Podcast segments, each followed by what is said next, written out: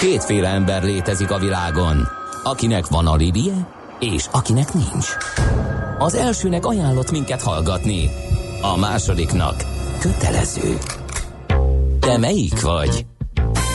Millás reggeli, a 90.9 Jazzy Rádió gazdasági mapetsója. Ez nem animi, ez tény. Együttműködő partnerünk a CIP Bank, a befektetők szakértő partnere. 8 óra 12 perc van, jó reggelt kívánunk, folytatjuk a millás reggelit itt a 9.9 Jazzin, Kántor Endre bírja a strapát, nem szökött el a stúdióból. Igen, és Miálovics András is itt van még szerencsére. 0 30 20 10 9 0 9 ez az SMS és WhatsApp számunk, ilyenek jöttek. Ki a DJ ma reggel? Kántor Dusbeg Endre? Du- Ez miért? Köszönöm, Ezt köszönöm. én nem értem. Köszönöm Láttak szépen. egy ilyennel? Nem, ez egy nagyon kedves kifejezés, Amerikában használják egymásra azok, akik nem szeretik a másikat.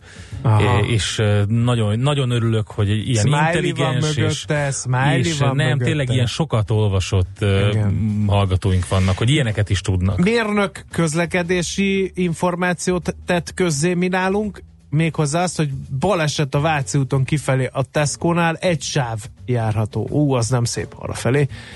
Látatlanban mondom, hogy ez hallatlan, illetve a Megyeri híd felhajtó ijáról készült fényképet osztott meg üzenőfalunkon a Truck Salesman, az se néz ki jól, tehát a kocsisornak az elejét se látom, elég nagy a dugó, tehát a Megyeri híd felhajtó északi részén.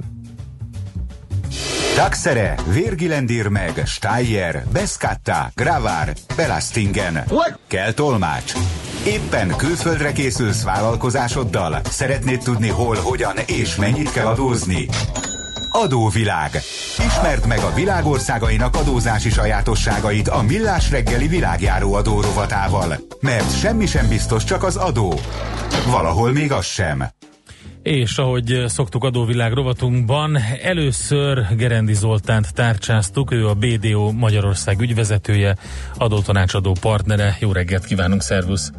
Jó reggelt, sziasztok! És van egy ilyen klassz kis, vagy volt legalábbis egy jó kis körünk, amit eh, a Maldív szigetekkel fejezzünk be, mert utána ugye már Luxemburgba látogatunk el, és aztán a Balkán jön itt az adóvilágban, de még van egy kis, eh, egy kis napfényes, eh, szép, és hát a képeslapokról hát ilyen áhítattal figyelt helyszínünk ez a Maldív szigetek.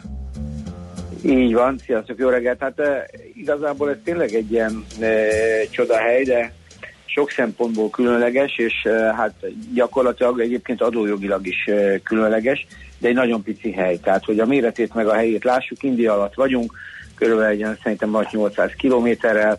E, a Maldív szigetek az 1200 szigetet jelent, e, gyakorlatilag, e, ahol, ahol amiknek az a különlegesség, hogy ez a föld legalacsonyabb országa, a legmagasabb pontja az 2,4 méter, és az egy, azért ez egy, ez egy problémás dolog, majd erre később rátérünk egy pár gondolatba. Körülbelül 1200 szigetről beszélünk, aminek egy jelentős része nem is lakottán 200-300 szigetet laknak csak, és az összkiterjedésének az egész régiónak 90 ezer négyzetkilométer, tehát úgy kell elképzelni, hogy az 1200 sziget kb. egy Magyarországnyi területen fekszik.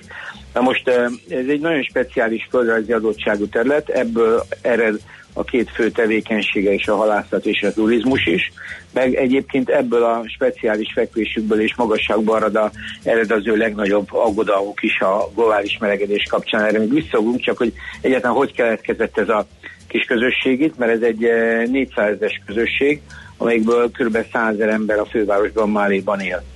Na most a, a, ez egy régóta betelepült uh, vidék egyébként, tehát minden, minden speciális adottság ellenére itt nagyon-nagyon régóta laknak emberek. Már Krisztus előtti uh, 300-ban is voltak itt emberek, először buddhista uh, uh, vallásmosodott meg, majd a 12. századtól uh, arab kereskedők telepettek itt meg és hozták el az iszlámot, majd gyakorlatilag a 10 16. századtól elindult a gyarmatosítási ilyen körmenet, tehát gyakorlatilag a portugálok után a hollandok, majd az angolok, és így 1965-ben vált függetlenné Angliától a, a terület. Na most a terület adottságai azért el tudjuk képzelni a többi szigethez, meg amit itt láttunk Ázsiában, hát az képest nagyon-nagyon-nagyon szegényes. Tehát ha ők nem tudnának itt halászni, akkor, akkor, akkor itt semmi nem lenne. Ez is volt nekik az alaptevékenységük, ők egyébként a világ egyik legjelentősebb tonhal exportőrök, tehát a, a, a, a, a vörös tonhaltól kezdve egy csomó fajtát az innen érkezik, és szállítják gyakorlatilag az arab területeken, tehát Dubajon vagy egyéb más területeken keresztül az egész, az egész világba. Most az ő problémájuk a, az a tengerszint fölötti magasságukkal van elsődlegesen, mert ugye hát ez a 2,4 méter nem nagyon, nem nagyon, nem nagyon biztonságos, és azt azért egy-két ilyen áradás már úgy meg próbára tette. Évente azt, azt hívják a statisztikák, hogy gyakorlatilag évente egy olyan egy, egy, egy-két millimétert növekszik a tengerszint. Ők 2000, 2100-tól félnek, és ott hát ugye azt gondolják, hogy, hogy hát itt, itt, itt azért az akár víz alá is kerülhetnek teljes mértékben.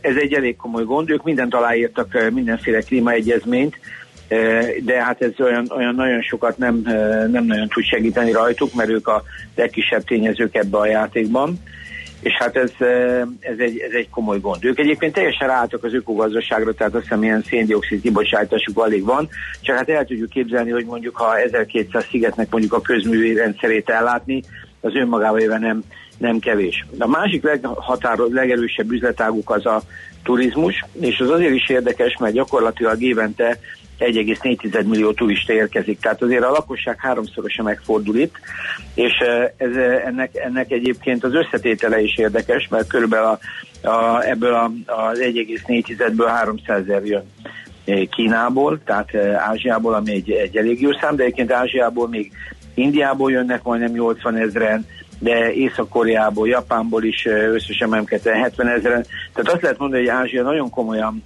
viszi ezt a, ezt a helyszínt, de Európa is nagyon erős szerepet játszik, tehát Németország, Anglia, Olaszország elég, elég, elég, elég erős. Most azt kell tudni, hogy összesen gyakorlatilag 2018-ig 130 szállodájuk volt, és hát további 23 van tervezés alatt. Hát itt gyakorlatilag szigetenként lehet nagyjából egy szállodával számolni. Aki volt már Maldivon nagyjából sejti, vagy így fotók alapján, hogy egy sziget az egy, egy, egy ilyen resort, és ez ott működik. Na most az adórendszerük így a történelmükhöz képest szintén hát azt lehet mondani, hogy eléggé, eléggé egysíkú és, és egyszerű. A, e, van nekik egy e, alapadójuk, a, a áfájuk, egy ilyen, ilyen Good Service Tax, ami ehhez hasonlít, e, az 6 százalék. A társasági adójuk 15 százalék, de ez csak durván 32 ezer dollár fölött van, ami, ami hát az alatt adómentes. A személyi nem, nem, nem vezették be, Na tessék, ezek a domborzati ö, térképpel azonos kb. az adó térkép. Igen, és, és érdekes, mert egyébként van két olyan vonás az adórendszerüknek, ami nagyon hasonlít ö, Európához. Az egyik az, ö, hogy ők, ők egy ilyen zöld adót vezettek be, ami gyakorlatilag a, a minden megkezdett éjszaka után, a turista éjszaka után 6 USA dollár, és ezt ők, ha jól olvastam, egy alapba csurgatják, ami, aminek a lényege az, hogy ez az alap kell, hogy az ő exoduszukhoz pénzügyi forrásként szolgáljon, tehát ők gyakorlatilag a közel, legközelebb lévő Sri Lankán próbálják ennek a, ennek a közösségnek a jövőjét úgy bebiztosítani, hogy legyen kellő alap arra, hogy amikor a víz ellepi ezeket a területeket, akkor ez a... De e, erről lehet tudni valamit, hogy ők ott majd földet fognak venni maguknak? Igen, igen, szeretnének, igen. Aha. Tehát e, most nyilván ez egy, ez egy cél, hát e, itt ahogy a tengervíz emelkedik, itt e, azért ez is ilyen nem, tehát nem két nap alatt jön össze, de lehet azért látni, hogy egy évi 1,4 millió turista van, nyilván nem egy napra lehet számolni, szerintem biztos van 10-20 millió turista éjszakájuk, abból ki lehet számolni, hogy egy év 6 dollárra felszorozzuk, azért egy évi 100, 120, vagy 200 millió dollár összejön, és azért el tudom képzelni azt, hogy Sri környékén találnak maguknak olyan helyet, ami egy kicsivel magasabban fekszik. Szóval érdekes látni azt, hogy, hogy, hogy egy ilyen ország, ilyen adottságok mellett, jó, hogy mindent megtesz a zöld vagy az ilyen különböző egyezményeknek a létrehozása, de egyszerűen súlytalan, tehát nekik is előbb-utóbb valahogy a jövőjüket be kell biztosítani, és az az adórendszeren keresztül működik. Ez egyébként nagyon hasonlít a norvég modellre, amelyik gyakorlatilag az olajnak a bevé, olajbevételeket teszi különböző alapokba, uh-huh. ahhoz, hogy a, utó, a, azt követő generációk is élni tudjanak, és egyébként még egy párhuzamosság, hogy uh, ugye nem egy szofisztikált adórendszerű ország, ennek több több oka is van, ugye ők iszlám, uh, iszlám jogrend alatt működnek, és az azért az egy picit más, mint, a, mint az európai kontinentális jogrend, ezért, ezért az egész gazdaságuk is talán ezért nem, ezért nem tudott, nem csak a földrajzi adottságok miatt kicsit más irányból fejlődött, tehát nem a európai befektetők vannak azért itt nagyjából többségben, legfeljebb szállodalánc üzemeltetőként, de a nagy, nagyobbik befektetők azok általában Ázsiából jönnek, vagy inkább a térségből, a arab térségből.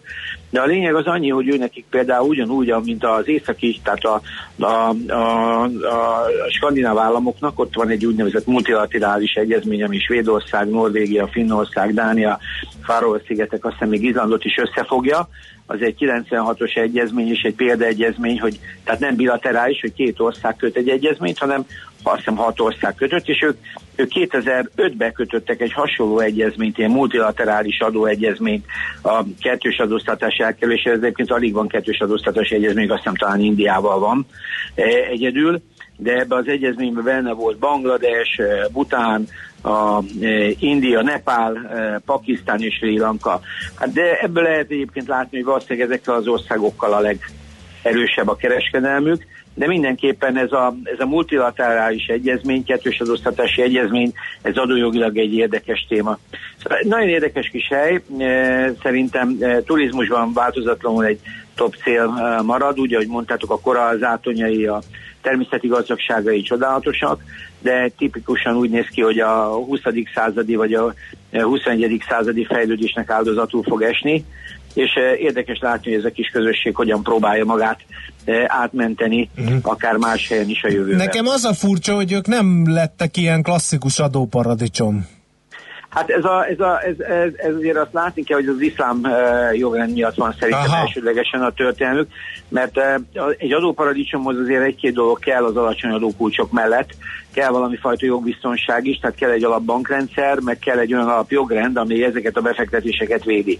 És én azt gondolom, hogy ezt, amit a SESEL, amelyik egyébként alapvetően keresztény háttérű, és gyakorlatilag egy keresztény vagy egy európai jogrendet alkalmaz, az, de még ha így veszük, még Mauritius is, az, az biztos, hogy előnyben van, nem csak a magassága miatt, hanem pont emiatt a jogrend miatt egy Maldiv szigetekkel szemben. De én azt is látom, hogy, hogy, hogy ők nem is törekedtek erre. Tehát ennek a szigetnek azért ugye jelentősége látszott, hogy nem nagy.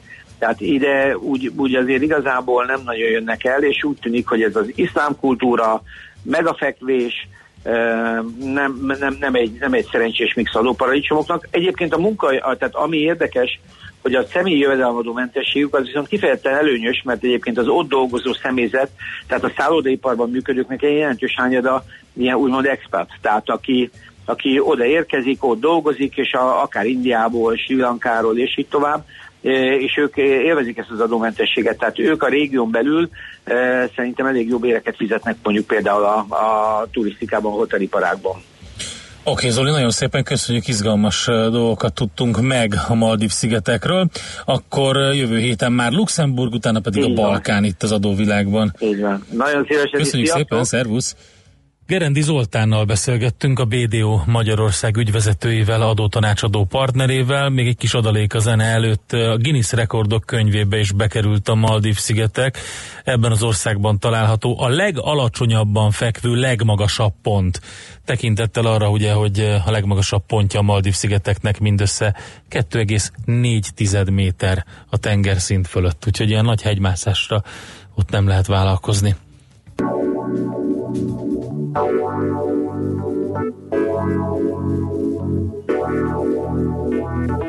you.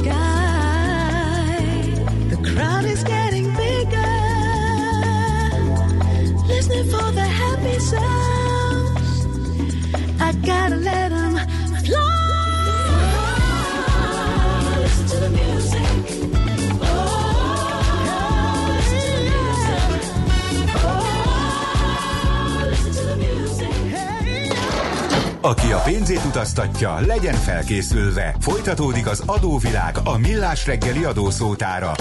Érdekességek, adózási szokások, geopolitikai helyzetkép. A vonalban pedig itt van, ahogy megszokhattátok hétfőnként adóvilág rovatunkban dr. Feledi Botont külpolitikai szakértő. Jó reggelt, szervusz! Sziasztok, jó reggelt kívánok! Na. Hát a Maldív szigetek is nagyon szép egy külpolitikai jellemző szemszögével nézve, azért nem a világ forgásának kerekét befolyásoló állam alakulatról van szó, gyanítom. Ha nem is a világ közepe, de egész biztos, hogy eh, ahogy azt megszokhattuk, stratégiai küzdelmek színtere.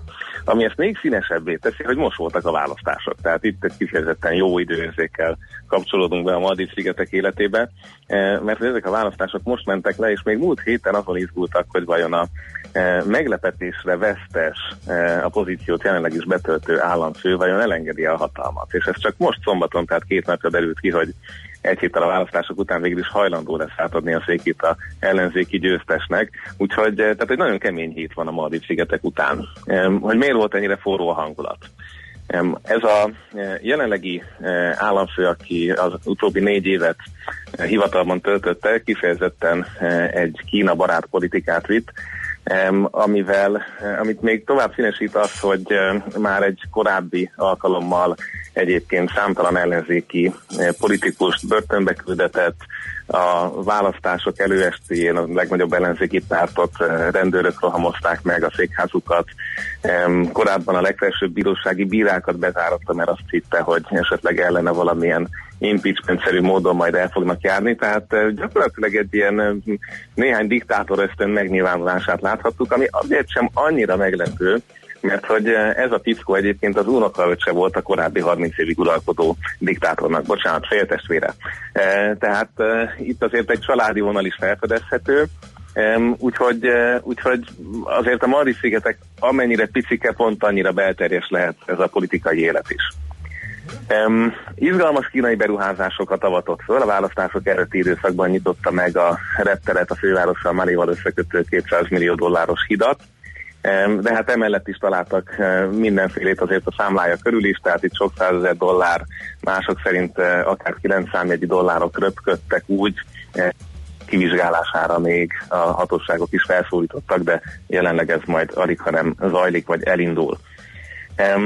A most nyertes államfő pedig az India párti államfő. Tehát a, a Maldiv szigeteken már tényleg az az érdekes, amit azért ugye a Madagaszkár közelében nem, ér, nem éreztünk a, a korábbi két szigetünknél, hogy, eh, hogy itt abszolút egy India-Kína e, szembenállás van. Ugye a britek e, részben ugye már a, a 70-es évek végére feladták a bázisaikat, itt a katonai bázisaikat, és ez a diktátor hajlamú fiatalabb államfő pedig 2016-ban még a brit nemzetszövetségből is kilépett. Tehát jól mutatja, hogy itt az európai hatalmak befolyása az már nagyon-nagyon minimálisra csökkent. Ezzel szemben Kína lehetőséget látott arra, hogy ezt az úgynevezett eh, az Indiát körbevező gyöngyszemek eh, típusú stratégiájának részeként tekintsen a Maldiv szigetekre. Tehát, hogy minél inkább megkötni az indiai befolyást az indiai óceánon, és lehetőleg ezt akadályozni, illetve a kínai tengeri útvonalakat biztosítani. Ez abszolút stratégiai kérdés, tehát a kínai tengeri kereskedelem 80%-a elhalad ezen az útvonalon, e, ilyen formában ez nem kérdés, hogy Kínának mennyire fontos. Ezért is tulajdonképp meglepetés az egyhetes választási eredmény, hogy az indiai párti jelöltnek sikerült e, nyernie. Úgyhogy innentől kezdve indul most újra. De Maldív szigeteknek önálló hadserege nincsen, ugye? Hát nézd, 300 ezer emberből nem, nem, nem tudsz eh, úgy önálló hadsereget építeni, hogy még egy rendes katonai kikötőt uh-huh. szinte lehetetlen az ilyenkor az átanyagra felépíteni. Uh-huh. Tehát nincsen, és pont ezért itt ez mindig is egy olyan uh, megállapodás lesz, hogy akkor melyik nagyhatalom az, aki érdemben tudja biztosítani uh, az önállóságát cserébe néhány apró kérésért. Uh-huh. Um, Egyébként ez nagyon furcsa, mert ugye mindig kínai-amerikai szembenállást néztünk eddig ugye ezeken a szigeteken, és ez a Kína-India szembenállása, hogy mondtad is, ez valami újszerű. Ez miben nyilvánul meg? Megy a diplomáciai üzengetés? Megy egymásnak a, a froclizása? Mennek ki egymásnak a keresztbe tevő manőverei?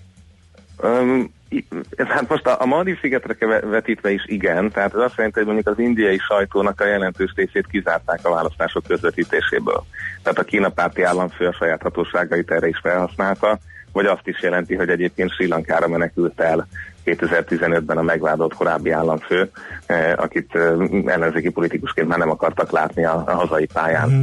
Eh, tehát, hogy abszolút ez a hidegháborús szellemiségű, tehát nekünk talán az a legérthető szemlás, hogy tényleg egy ilyen stratégiai befolyásolási kísérletek zajlanak, a kínaiaknak egyértelműen kellenek az óceáni szigetek. A Mali szigetek tökéletes helyszín, tehát ugye nagyjából középen van az indiai óceán távolságait tekintve, ha csak újra töltőállomásként használhatnák, és ugye elkezdték egy kikötőt építeni, de nem fejezték be még ők se.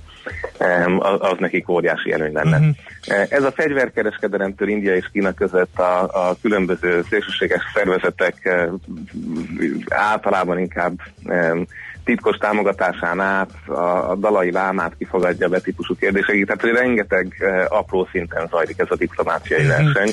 De India nem agresszív a világpolitikában. Nekem ez is egy ilyen furcsa, hogy most akkor itt mégis a sarkára áll a Maldív szigetek kapcsán, és bevállalja a konfrontációt. Ugye nem nagyon hallani arról, hogy hogy hát Pakisztánnal van persze konfliktus évtizedek óta, de így, így, így ilyen nagy világpolitikai kérdésekben ahhoz képest, hogy mekkora méretei vannak, és milyen fejlődésen megy keresztül, India kicsit csöndeske. Így van, tehát sok szempontból igazad van, ilyen katonai erődemonstrációkat nem csinál, de azért a katonaságát egyébként ugyanúgy keményen fejleszti, e, csak a hagyománya az, az sokkal inkább egy függetlenségi mozgalomból jön, tehát ugyanúgy vásárol orosz alkatrészeket, vagy atomerőmű alkatrészeket, mint amerikait, vagy mást. E, tehát ilyen szempontból nagyon ügyesen e, egyensúlyoznak, és e, van egyfajta amerikai barátság, ami megmaradt, de nem annyira erős, mint a többi, mondjuk Ausztrália vagy Új-Zéland esetében, hanem éppen csak annyira, mennyire Kínával szemben ez szükséges. Valahol ők most az utóbbi hetek legboldogabb ázsiai lakosai, hiszen az amerikai-kínai kereskedelmi háború legnagyobb győztese India lehet. Tehát piacszerzésben most kifejezetten látszik, hogy, hogy elindult a gondolkodás, hogy ezt hogyan tudják felhasználni a, a saját előnyükre. Úgyhogy de ez a, ez a verseny ez zajlik, nem ért véget, az se véletlen, hogy ugye az amerikaiak az egész térséget a Pacificről Indo-Pacificre keresztelték át, uh-huh. e, tehát e, mindenki hajt az indiai kegyekért, inkább így mondanám. Hát aztán azt kell megnézni, hogy ha majd emelkedik a vízszint rendesen, akkor kinek lesz még fontos a Maldív-szigetek, vagy akkor már nem annyira fontos. Hát vagy pedig a 1200 darab szigetecskéből majd melyikre tesznek egy betonkoszorút, ahol elfér egy hadi kikötő. Tehát uh-huh. nagyon, nagyon szerintem nem kell, hogy illúzióink legyenek ezzel kapcsolatban. 300 ezer ember ugye mind Kínának, mind Indiának egyszerűen már nem is hiba határ, nem tudom erre mit lehet eh, mondani így realisztikusan, de hogy nyilván ez egy, ez egy nagyon, nagyon picike történet, itt kizárólag a, a helyszín az izgalmas számukra. Van még egy érdekes, ha már Pakisztánt említetted. Ugye Pakisztán szintén nem kifejezetten India barát, és éppen ezért az egyébként erősen muszlim vallású Maldiv szigeteken az iszlám államharcos rekrutáció nagyon sikeres volt. E, tehát úgy tűnik, hogy kifejezetten az egyik arány, lakosság arányszámot tekintve legsikeresebb rekrutációt hajtották végre, tehát terroristákat bizony a Maldiv szigetek is adott a világnak. E, és ez ugye megint egy klasszikus e, muszlim-pakisztán, hindu-india szembenállásnak is tekinthető, tehát ilyen szinteken is zajlik a küzdelem. Egyébként még a szaudiak is a maguk módján finanszírozzák a, a vallási életnek a, a radikálisabb ágát.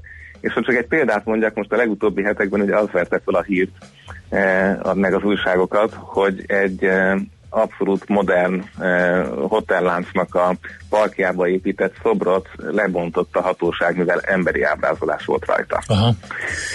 Um, tehát, hogy azért érezzük azt, hogy, eh, hogy ez a picike közösség is mennyire ideológiailag meghatározott lehet, um, és emiatt lehet Indiának egyébként időnként kérdéses, hogy akkor most pontosan uh, hogy is kezelje a Maldiv szigeteket, mert nyilván nem is akar behozni egy olyan, eh, olyan közösséget, ahonnan esetleg aztán a Igen. saját házi terrorizmusát fogják eh, emberekkel ellátni. Úgyhogy nagyon izgalmas, nagyon izgalmas kérdés, és mindez tényleg a volt diktátor féltestvére, aki a legfelsőbb bírósági bírókat és mindenki más zsarol azért, hogy nehogy ellen eljárás induljon, miközben elképesztő pénzek mennek. Hát csemege, igazi csemege egy ilyen külpolitikai szakértőnek, nem? hogy mondjam, igen. Jó kis távol-keleties, fűszeres, hát azt hittem, hogy meg leszel fogva ezzel a Maldív hát, szigetekkel, mert maga az unalom, de Na, majd Luxemburggal képest... megpróbáljuk jövő héten. Legyen így. Oké, okay, Boton, nagyon szépen köszönjük. Köszönöm szépen, sziasztok. Szervusz. Dr. Feledi Boton külpolitikai szakértő volt az, aki politikailag, geopolitikailag elkalauzott minket a Maldív szigetekre. Ma sem maradtunk semmivel adósak. A Millás reggeli világjáró adórovata hangzott el. Jövő héten ismét adóvilág, mert semmi sem biztos, csak az adó. Valahol még az sem. Műsorunkban termék megjelenítést hallhattak. Funky! Egy olyan zenei stílus, amelyet még igazi zenészek játszottak valódi hangszereken. Amikor képzett muzsikusok vették bele a szívüket és a zenei tudásukat egy-egy dalba. De a funky mocskos, a funky ütős, a funky megmozgatja a testedet és a fantáziádat is. A Funky Feeling a város talán legrégebbi funky műsora. Itt a 90.9 Jazzin a legjobb fekete zenékkel, mixekkel és a legérdekesebb nagyvárosi témákkal. Péntek este vár a két műsorvezető, Bárány Anna és Suri Imre. Funky Feeling, ha valami igazira vágysz. Rövid hírek a 90.9 Jazzin. Időközi választásokat tartottak tegnap az ország több településén. A 15. kerület polgármesterének a DK, az MSZP, a párbeszéd és a liberálisok által támogatott német Angélát választották. A főváros 10. kerületében Kőmágyán a hatos számú egyéni választókerületben a legtöbb szavazatot a Fideszes Szilágyi Sándor András kapta. A Baranya megyei Mánfa polgármesterének a független Takács Zsoltot választották vasárnap. Ma kezdi meg munkáját a Nemzeti Népegészségügyi Központ. Ide tartozik az országos hatáskörrel az egészségügyi járványügyi biztonság és a betegbiztonság, az egészségfejlesztés, a kórház higiéné, az egészségügyi intézmények működési engedélyeztetése és a munka egészségügy területe. Az NNK-t az országos tisztifőorvos vezeti, akinek feladatkörébe tartozik a Magyar Honvédség és a rendvédelmi szervek közegészségügyi és járványügyi feladatainak ellátására kijelölt szervek szakmai felügyelete is. Ingyenes szív- és érrendszeri szűrővizsgálatokat végeznek országszerte a Szív Világnapja alkalmából. A szakorvosok elsősorban szemfenék vizsgálatot végeznek, emellett vérnyomást, vércukrot, testtömegindexet mérnek. Az érdeklődők mentál higiéniai szakemberekkel is beszélgethetnek a helyszínen. Változik a Balatonikom menetrendje. Október 1 -e és 23-a között már csak hétvégenként és ünnepnapokon a késő őszi menetrend szerint közlekednek a balatoni hajójáratok. A komp eddigi két utolsó járata már nem közlekedik. Szántódról 6 óra 40 és este 6 óra 40 között, Tihanyból pedig reggel 7 és este 7 között 40 percenként járnak a kompok. Kitiltják az öreg dízel autókat Brüsszelből. Mától a 22 évesnél idősebb, illetve alacsony környezetvédelmi besorolású jármű kategóriákba tartozó autók nem hagyhatnak be. De a tervek szerint 2025-ig a legtöbb dízel üzemű járművet fokozatosan kivonják a brüsszeli közlekedésből.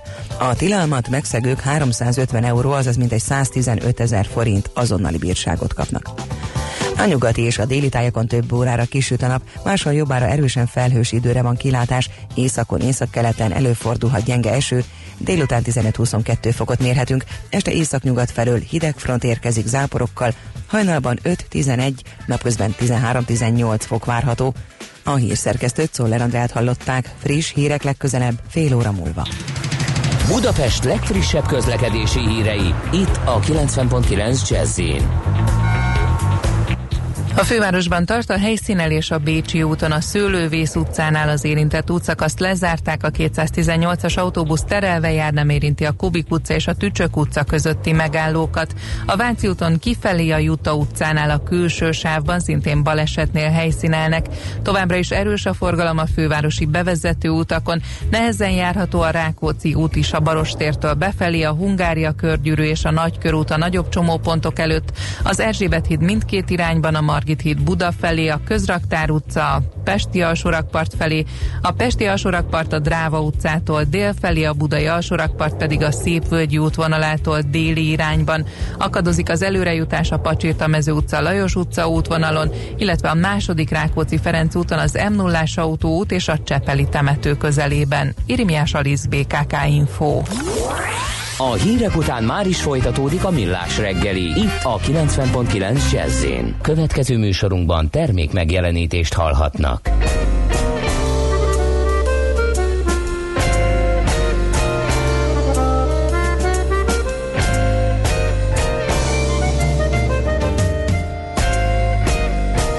Én is csak ember vagyok, s néha ideges Haragszom, gyűlölök, ha kell, kedves is. Lehetek ugyanúgy, mint alandó a földön. Szoktam lenni szerelmes, de a felbosszantanak, elszabadul a pokol, s mások zakatásáért a világ engem mokol. Nem sokban, csak kevésben különbözöm tőled. Nincs egy forma teremtmény, sem két példány belőlem. Én prototípus vagyok, egyedi darab. Főleg akkor hiteles, a végsőkig így marad. Még élek ezen a földön, e hatalmas bolygón. Szabadon, mint a madár, és úgy érzem magam otthon. Kapkodom a levegőt, ami nekem jár. Ravaszol, mint a róka szegény, holló mondja kár.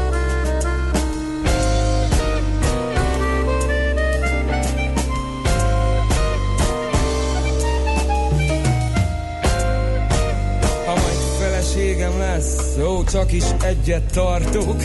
Magyar vagyok, nem török, hallgasd, amit mondok. Becsületes maradj, erre példa a szent írás. Az az igaz férfi, ki nem ismeri a sírást. A tíz parancsolatból, ó, nagyon fontos három, de a harmadikat felfüggesztem, s megcsalom a párom.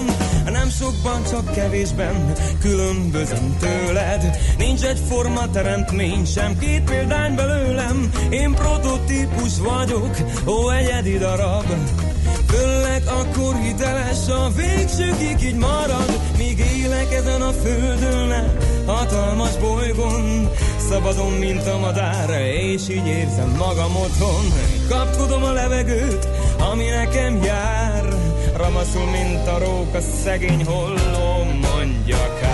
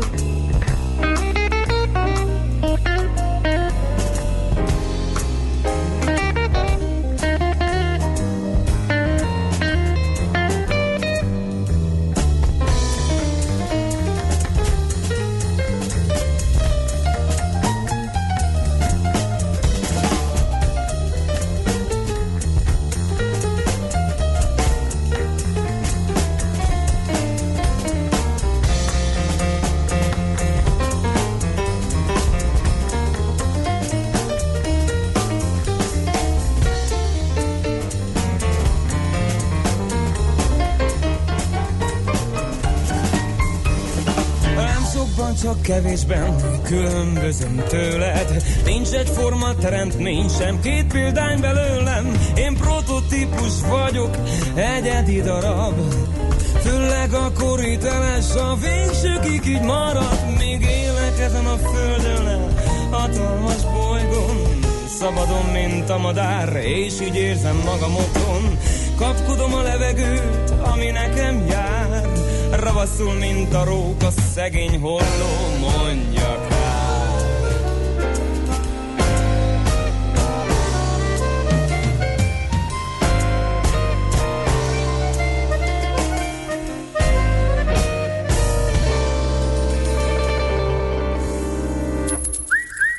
Aranyköpés a millás reggeliben. Mindenre van egy idézetünk. Ez megspórolja az eredeti gondolatokat. De nem mind arany, ami fényli. Lehet kedvező körülmények közt gyémánt is. James Earl Carter Jr. született eh, 1924. október 1-én, és az Egyesült Amerikai Egyesült Államok 39. elnöke volt. Egyébként Nobel békedíjas amerikai politikus, Georgia államkormányzója, és eh, csak Jimmy Carterként. Eh, Én egyébként, mint Igen. említettem a zene alatt neked, nagyon uh, nagyon csodálkozom azon, hogy az amerikai terminus technikusban, tehát a, akár a sajtóban, akár a, kö, akár a, a televíziós műsorokban nem James Carternek emlegetik például az amerikai elnököt, hanem Jimmynek, ugye, vagy nem William Clintonnak, hanem mm. Bill Clintonnak. Igen, de ez más, ez egy kulturális Ez olyan, mint kérdés. hogyha mi ugye Vitya, meg Laca, meg ilyeneket mond, Janó, ilyeneket mondanak, de hivatalosan. Igen, Tehát, igen teljesen Ugye? más. De érdekes. Szóval 94 éves uh, Jimmy Carter egyébként. Nagyon, nagyon erős jótékonysági tevékenysége Ajaj, van. mikor 1982-ben hozta létre ezt a Carter Centert, ami uh, elsődleges célja ugye a különböző nemzetközi konfliktusoknál fellépni és közvetíteni a szemben álló felek között.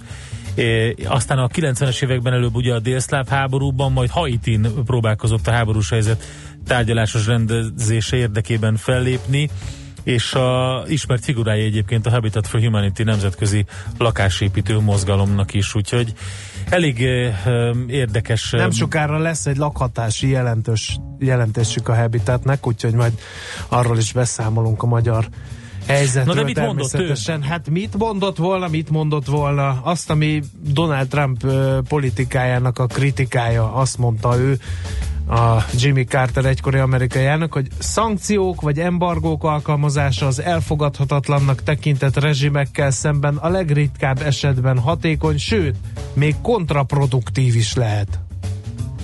Hát ezen azért érdemes. Kik vagyunk mi, hogy ezt meg tudjuk ítélni? Aranyköpés hangzott el a millás reggeliben. Ne feledd, tanulni ezüst, megjegyezni arany. Indul a nemzetközi részvénymustra. A megmérettetésen jelen vannak többek között az óriási közműcégek, nagyotugró biotech vállalatok, fürge IT társaságok, na és persze a válság sújtotta lemaradók. Az esélyekről szakértőinket kérdezzük. Kapcsoljuk a stúdiót. Itt van velünk a vonalban Kababik József, az Erste befektetési ZRT üzletkötője. Szervusz, jó reggelt! Sziasztok, szép jó reggelt mindenkinek! Hát Ilon be kell, hogy kerüljön a mai részvénymustrába, azt gondolom. E, így van, és e, hát aki a folyók mellett született, annak tudnia kell, hogy merre a tenger, csak hogy én is idézzek valakit. E, ah, meg mi felkölt, mi költői vagy ugye, ma reggel Józsikán. Halász Ferencnek hívják, így hívják az urat, aki ezt uh-huh. megírta annó 20 éve, és ez, hát ez vonatkozhat Elon Musk, vagy neki ismernie kellett volna ezt az, ezt az idézetet, amikor nem csoda, hogy nem ismerte. Uh, de hát valóban, aki, aki twittelget, és aki, aki nagyon komoly kommunikációt folytat, uh, ugye Twitter üzenetekben, uh, és egy nagy vállalatnak a tulajdonosa, elnöke, vezetője, annak azért tudnia kell, hogy bizonyos szabályokat be kell tartani, ezzel nagyon óvatosan kell bánni, és bizonyos veszélyeket hordozhat magába. Ugye a történetet mindenki ismeri, valamikor még talán július végén azt mondta, hogy 420 dolláron érdemes lenne kivezetni a Teslát a tőzsdéről, fölvásárolni, és ami nagyon fontos, mondta, hogy meg is van a forrás. Na most hát a végeredménye ez az lett, ugye perelték, följelentették főleg a sortosok, akiket ugye ott rögtön ki is űzött egy ilyen árfolyam emelkedés keretében ezzel a mondattal. Most végül is született egy ilyen megállapodás a tőzsdefelügyelet és Elon Musk között, vagy Elon Musk között, aminek az a vége, hogy hát egyrészt fizet 20 millió dollár büntetést, másrészt a Tesla is fizet 20 millió dolláros büntetést, biztosan biztos, ez így 40 millió dollár, és hát neki pedig hát úgy fogalmaznak, hogy legalább három évre le kell mondani az elnöki pozíciójáról. A, ugye ezt úgy kommentálják, hogy a, milyen jó, hogy a vezérigazgatóit még megtarthatja, nem biztos, hogy ez a jó. E, ugye, mert ugye... Hát ugye a vezérigazgató az operatív vezető, az elnök pedig ugye a nagy álmodó, a megálmodója, a stratégia kovácsoló. Nyilván a saját cégében Musk valamilyen módon informálisan befolyással lesz az új elnökre, meg a Tesla, Tesla stratégiájára, de hát ugye ez innentől nem hivatalos. Hát igen, innentől nem hivatalos valóban. Hát meg, hogyha ugye... számolgatunk, bocs, hogy közbevágok, akkor ilyen 95 ezer részvény jön ki ebből kb. Tehát hát, nem kell ebből a büntiből, úgyhogy igen, igen, igen, csak hogy nem a sortosok kapják meg. Hát nyilván, nyilván szerény, szerencsétlen sortosok, így van, nem ők kapják meg. Uh, de hát valóban igen, azon, azon sokat lehet beszélni, hogy, hogy melyik jobb, hogy a vezérigazgató marad, vagy mint, mint, mint elnök, és valóban a stratégia, meg a nagy dolog megálmodója, tehát nem lehet az ő képességeit meg hozzáadott értékét elvitatni ebben a világban, amiben itt élünk, ahhoz, amit ő, amit ő ehhez hozzátett, csak nem jól, nem jól, nem jól, nem jól kommunikálja ő mostanában a dolgokat, illetve hát azért komoly hibát vétett. Hát és akkor ennek a következménye az. Kicsikét ő örül szerintem, hogy ez akkor így le van zárva ez az ügy, ez lehetett volna sokkal rosszabb is, tehát nagyságrendileg azért, hogy nagyjából le van zárva. Gondolom azért is ment bele az egyességbe, hogy ez hamar megoldódjon és ne erről beszéljenek. Ehhez kellett egyébként egy 10, közel 14 ot esett pénteken a Tesla árfolyama, és Hát egyébként a most a piacnyitás előtt sem mutat sokkal, de fél százalékos plusz mutat, tehát hogy... Tehát nem tért magához a bal egyenesből, amit pénteken kapott. Így van, tehát ez nem egy olyan borzasztó nagy korrekció, de ami, ami még fontos, hogy azért ő, ugye az hogy szombaton született ez a döntés, ő, ő vasárnap azért még, még, még küldött a, a dolgozóknak egy e-mail, tehát nem, nem twittelgetett, hanem egy e-mail küldött, hogy na, nagyon jó egyébként a Tesla, és hogy, hogy hát nagyon hamar, vagy nagyon rövid időn belül nyereségesek lesznek, tehát azért még ő írt egyet, de ezt meg teheti egyébként nyilván, mint Tesla vezér, eh, hogy a munkavállalóknak ír ilyet. Hát ugye 265 van az árfolyam, 244 volt az egyéves minimum, a 388 a teteje, hát attól jól eltávolodtunk, eh, itt tart most a papír. Jó lenne, ha akkor mostantól majd arra, úgyis jön a gyors jelentési szezon, arra figyelnének, hogy eh, hogy hogy minél hamarabb az eredményekről tudjanak beszámolni. Hát megoldja majd ezt Ilon. Kérdés Meg. az, hogy mennyire fog örülni neki a mindenki más, vagy letiltják-e egyáltalán a Twitterről? Hát igen, igen, az a másik megoldás. Ilyen. Van, akinek bejön a Twitter, van, akinek nem. Van, akinek nem. Igen, én, én, én is elgondolkodtam, hogy ugye, amikor az amerikai elnök twittelget, hogy nem is tudom, mm, mit az Amazonnal elégedetlen és meg kéne Igen, igen. Az, az Ott a tőzsdefelügyelet miért nem mondja, hogy rombolja az árfolyamot. Hát érdekes, mindenképpen ugye, érdekes. Mondjuk ő nem tulajdonosa meg az Amazonban, de egy ilyen, nagyon lehet tudni, hát, hogy többször volt rá példa, egy ilyen Twitter üzenettel azért e, tudja az árfolyamot, hát nyilván hat erre az árfolyam, vagy az árfolyamra hat ennek az ilyen üzenetek, e, és az is kérdés, hogy csinálhat egy, egy elnök azt, hogy olyat, hogy egy konkrét cégre vonatkozóan így Igen. ilyen üzenetben. E, szerintem talán az sem túl jó.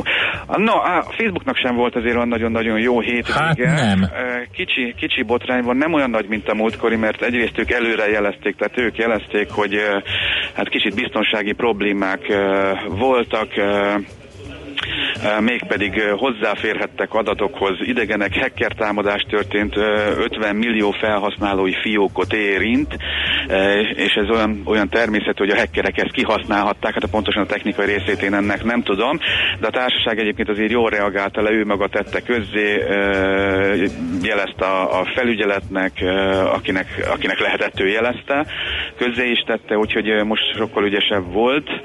Nem is olyan nagy horderejű ez a probléma, mint ami, ami annak idején volt, a, a július végén volt ugye a, a botrány. A Cambridge a, Analytica, így igen. Van, így van, azért ez nem olyan nagyságrendű, de azért, azért izgalmas, mert hát ugye ö, elég jelentőset esett az árfolyam, a 2,6 százalékat. Ugye a júliusi botrány 217-en volt az árfolyam, most 164-en, úgyhogy, úgyhogy Hát és majd meglátjuk, hogy mi lesz még, mert ugye itt a GDPR um, szabályozás kapcsán most belengedtek nekik egy masszív 1,6 milliárdos büntetést. Uh, európai, az európai szabályozó szerv, ez a legfrissebb ebben az ügyben, uh, még a Frész Ferenc küldte el nekünk, akivel reggel beszéltünk a Facebook ügy kapcsán, úgyhogy ha ez, ez is bejön, akkor, akkor izgi lesz, igen. Rendesen, az árfolyam megérezte egyébként Facebookéknál ezt a igen, apró 2,6%-ot esett. Uh-huh. Uh, nem egy olyan vészes, de egyébként nem volt rossz hangulat az Egyesült Államokban, a 2,6% esés az uh, kiugró. Ugye ez történelmi csúcson van ott szinte minden, vagy annak a nagyon közvetlen közelében. Uh, úgyhogy abszolút, abszolút megérezte. Egyébként a, még a Facebooknál majd a gyorsjelentést is uh, kell majd nagyon figyelnünk, ugye gyorsjelentési szezon, és ott a felhasználói számnak a változása szerintem az minden eddiginél érdekesebb lesz. Ugye legutóbb azért, a legutóbbi gyorsjelentése sem volt már jó, mert nem nőtt kellőképpen a mhm. felhasználók száma, sőt ők mondták, hogy ennek a növekedésnek lassan-lassan vége is van. No, Nvidia, hatalmas célár emelkedést, vagy célár emelést tett közé az Evercore nevű cég elemzője. Ő 300 dollárról 400 dollárra emelte az árfolyamat, és történt mindez azért, mert ő elment, találkozott a menedzsmenttel, tartottak neki egy prezentációt, és hát őt annyira meg nagyon-nagyon meggyőzte, hazament és azt mondta, hogy ez nem is 300-at ér, hanem 400-at, ezzel ő a leg, legoptimistább az Nvidia papírjaival kapcsolatban. Azért figyelni kell, elmegyünk egy ilyen tájékoztatóra, és, hogy, hogy azért ott, ott, ott azért szélszelnek minket egy picikét. Érdemes hazamenni, átgondolni a dolgot. Lehet Kremze, ugye fék, fékeket gyártó cég, ez a cég fog tőzsdére kerülni, október 12-én indulhat a kereskedés, ugye előtt ez egy IPO lesz, legalább 35 millió darab részvényt vinnének a tőzsdére, ez fölmehet 48 millió darabig is. Itt a tulajdonosok részben szállnak ki a, a, a részvényekből, a közkészkányat 30%-ra emelkedhet, a kibocsátási ársáv 72 és 87 euró között fog történni, ez egy egyébként nagyon-nagyon komoly cég. Ha az árfolyamsáv felső részével számolom, a maximum kibocsátással, akkor ez talán a legnagyobb részvény kibocsátás lesz Németországban. Uh-huh. Hát és, és Magyarországon is van érdekeltségük a Norbremzének, úgyhogy talán hát érdekes akkor, lehet. Akkor az nekünk még plusz okay. nagyon-nagyon szerencsés, plusz szurkolunk nekik, amennyire csak lehet, hogy sikerüljön. Szuper. Legyen így, nagyon kerek, informatív összefoglaló volt, munkasikereket kívánunk okay, cserébe neked. Szervusz! Sziasztok! Kababik Józseffel beszélgettünk az Erste befektetési ZRT üzletkötőjével. A nemzetközi részvénymustra mai fordulója ezzel befejeződött. Nem sokára újabb indulókkal ismerkedhetünk meg. Fellas, I wanna do my thing. Yeah, yeah. Now, you know, like, like doing it, like, like, like a sex machine. Go ahead, go Coming ahead. out in the open and saying where it's at. Yeah. Can I count it off? Yeah. One, two, three, four. One, two, three, four. One, two, three, four. Oh, no. Hard-working Mr. Dynamite, Brown. One, two, three, get up.